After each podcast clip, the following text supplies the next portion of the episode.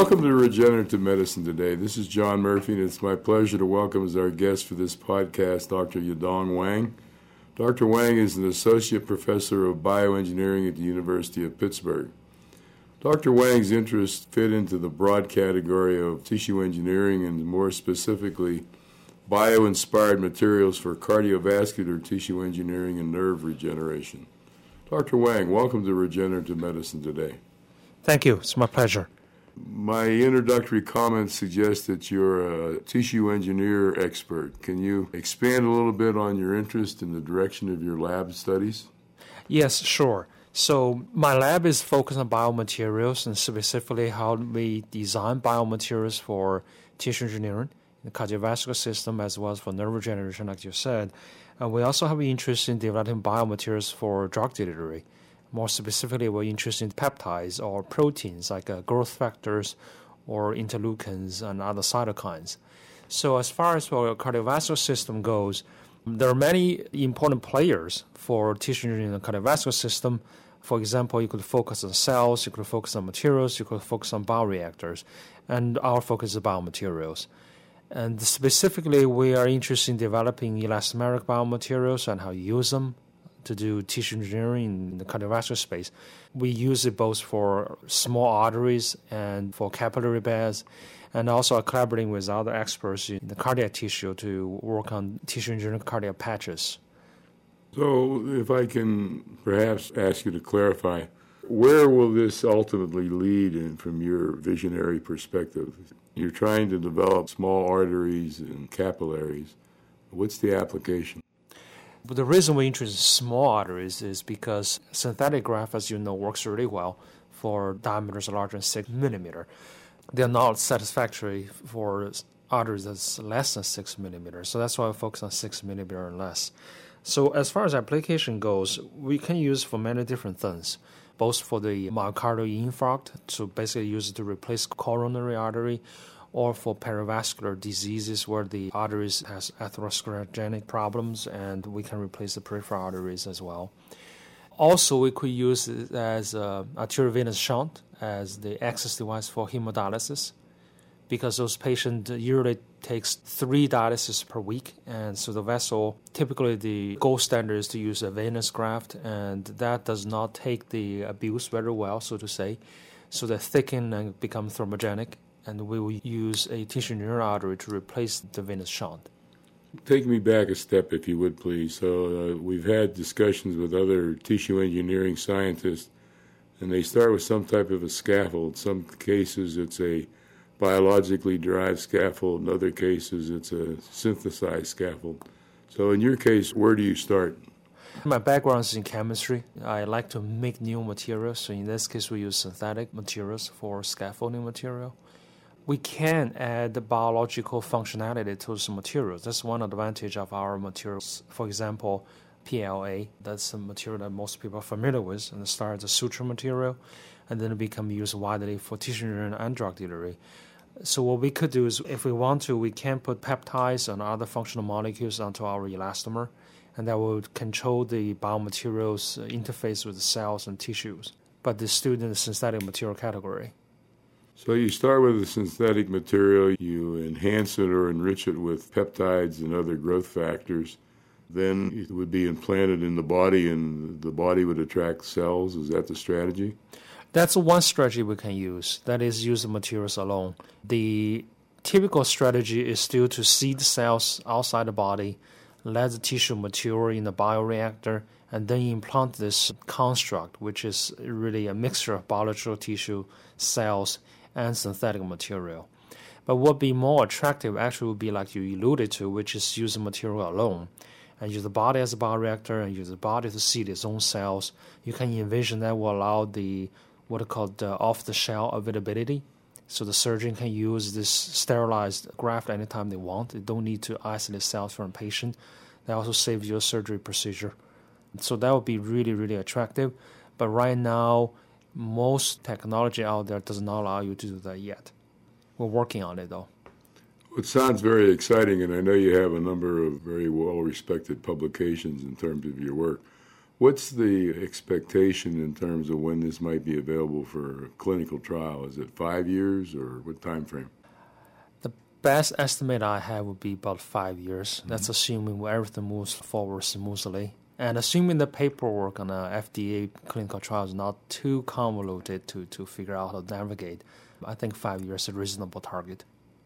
The outcomes that this approach uh, offers is certainly worth the effort and the wait very pleased to hear the progress that you've made. Thank you. So, you also mentioned your neuronal repair strategies and research. Can you elaborate on that just a bit, please? Yes, sure. So for the neuronal work, our focus has been again using bioactive materials. So one thing I have done is to test whether we can use neurotransmitters as bioactive molecules. So typically, people focus on extracellular matrix moieties, for example, using laminin epitopes, like pentapeptides like AKV. has been used a lot. And also, uh, growth factors have been uh, used as an active cue to guide the neuronal cells. Looking at the neural system, basically say, well, it's essentially a system conducts signals. And for most synapse, which is a gap between two neurons that, that allows the signal to be passed from one neuron to the next one, are chemical synapse, and they communicate via this chemical called a neurotransmitter. So we think maybe we can use a neurotransmitter as a functional molecule. And when we added the neurotransmitter covalently to the biomaterial, and indeed we found a dose-dependent response. That is, if you have a certain amount of neurotransmitter uh, moieties in the polymer, the cell responded more favorably than the too high or too low amount of neurotransmitter. Again, I guess I'm looking at how this might be applied. Is the principal application for things like long gap nerve repair, or is this intended for other applications? You're exactly right. The primary target right now is for regenerating a nerve over long gap. We also have a technology where we can electrospin fibers and different from a typical approach would be essentially electrospun rod. But in this rod, we have uh, microchannels. If you look at cross section, it mimics peripheral nerve. It essentially has many, many microchannels within a conduit. But the conduit itself is made of electrospun fibrous mesh, so it allows mass transfer and allows cell adhesion because of the nanofibrous diameter. So, what is the definition of a long gap in terms of uh, nerve damage? It's in millimeters, I presume, or is it longer than that? For peripheral nerve, it's longer than three centimeter. Then okay. you cannot really regenerate yourself.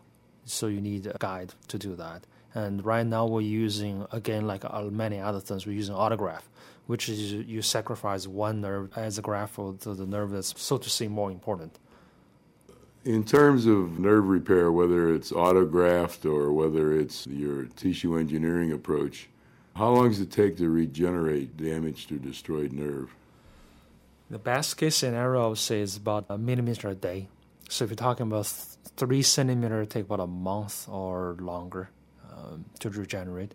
That's the natural growth rate of. And best estimate I have would be for any synthetic graft like we have. We haven't tested in human, obviously. Probably two months. But the advantage of your approach is you don't have to sacrifice the neuronal system in another part of the body to reestablish this lost nerve. That's right. We do not need to rob Peter to pay Paul. Exactly. We pay Paul directly. Well said. So, Dr. Wang, I also understand that you've done some pioneering work in terms of growth factor delivery. Could you perhaps share a bit of that with us, please? Sure, that's one of the really exciting development we have recently in the lab. So we've been working on growth factor delivery probably four years. So it's the newest project we have in the lab. And what we do again is a little bit different from the primary driving force in the growth factor delivery. So when you talk about growth factor delivery, what first come to mind probably microspheres. The second might be hydrogel, or maybe you know those are the two dominant platform people use to deliver growth factor. So when we look at the problem of growth factor delivery, like you probably know, growth factor if you deliver directly alone without any protecting group, they basically get digested very quickly in the body. Uh, half life typically in seconds to minutes. So we really need to protect growth factor, otherwise delivery will not be effective. So we start by examining how is growth factor stabilized in the body. And then typically what you see is they are anchored into the extracellular matrix. And again, typically that anchorage is provided by an anion called heparin or, or heparan sulfate to be more precise. So those are highly anionic polymers. And this usually use a sulfate group that provides the negative charge. So what we decided to do is to mimic that interaction. We created a polycation that will bind the heparin, and the heparin will bind any growth factor that it binds to. There are about at least 30 growth factors that binds heparin. So with this, we really have a platform that allows us to bind any heparin binding growth factors and that stabilize them. Also, we can deliver them in controlled fashion because when you mix these three water soluble molecules, the polycation, the heparin, and the growth factor, they form a coacervate. Your solution at that point looks like a milk because they form very, very small particles. You can actually inject this through a very, very thin needle. The is about human hair. So the injection is very non-invasive. So the strategy is to keep the growth factors around for a period of time as opposed to this very short half-life you experience under normal conditions. Is that correct? That's correct. It's number one to keep them for a long time, so more of extended delivery. But for most cases, you need the growth factor to be around for a long period of time to be effective for against certain diseases or conditions. That the other is to control how much is coming out of it, how much you deliver to the system. So we can do both with this technology. And we have already shown in in vivo data that this is highly effective both in subcutaneous angiogenesis, that's a way to generate blood vessel from existing blood vessel, also in rescuing myocardial infarct. That is to rescue the cardiomyocyte. We observed functional cardiomyocyte even, so this is preliminary data, but I'm so excited I want to share with you. So we look at even the infarct zone itself, where typically you see fibrosis and dead cells. We still see some cardiomyocyte that still exists in Z bands. That means the cardiomyocyte not only alive, but they maintain the gap junction that they have. So most likely it's still functional. From histology, we know it's still functional.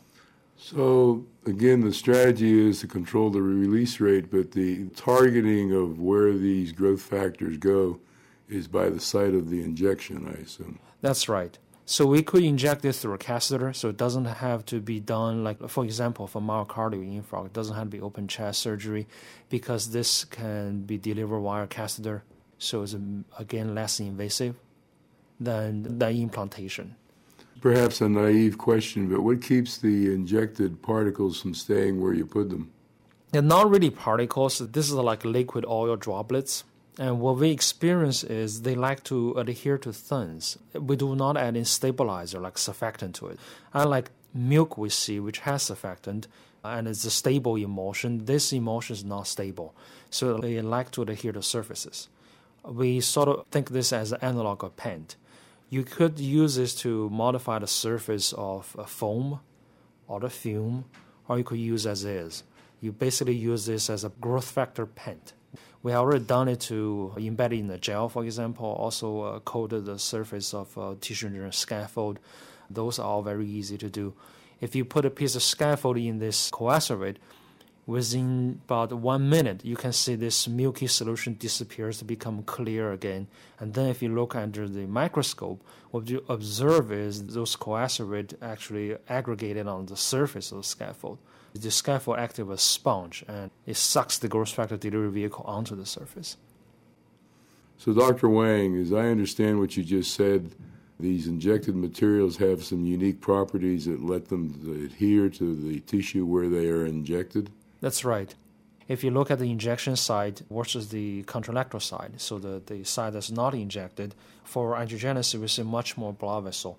So our speculation at this point, we haven't done the experiment to prove it, is because the coacervate has relatively large surface area and you still have residual charges, they stick to the local tissue and they do not move around. Fascinating. It certainly shows a lot of future promise for solving some very widespread problems. Congratulations on your work. Thank you. So, Dr. Wang, I appreciate you taking the time to share with us today your pioneering studies. For those who are interested in more details about Dr. Wang's work, we'll post on the podcast website a link to his webpage. As we conclude this interview, I'd like to remind our listeners that we welcome suggestions in terms of future podcasts. You can reach us at mail at regenerativemedicinetoday.com. And I also remind our listeners that while we welcome suggestions, we cannot address specific medical issues via the podcast series or the internet. I'd like to thank the McGowan Institute for Regenerative Medicine for sponsoring this podcast. And until we meet again in two weeks, best wishes to all our listeners. Thank you.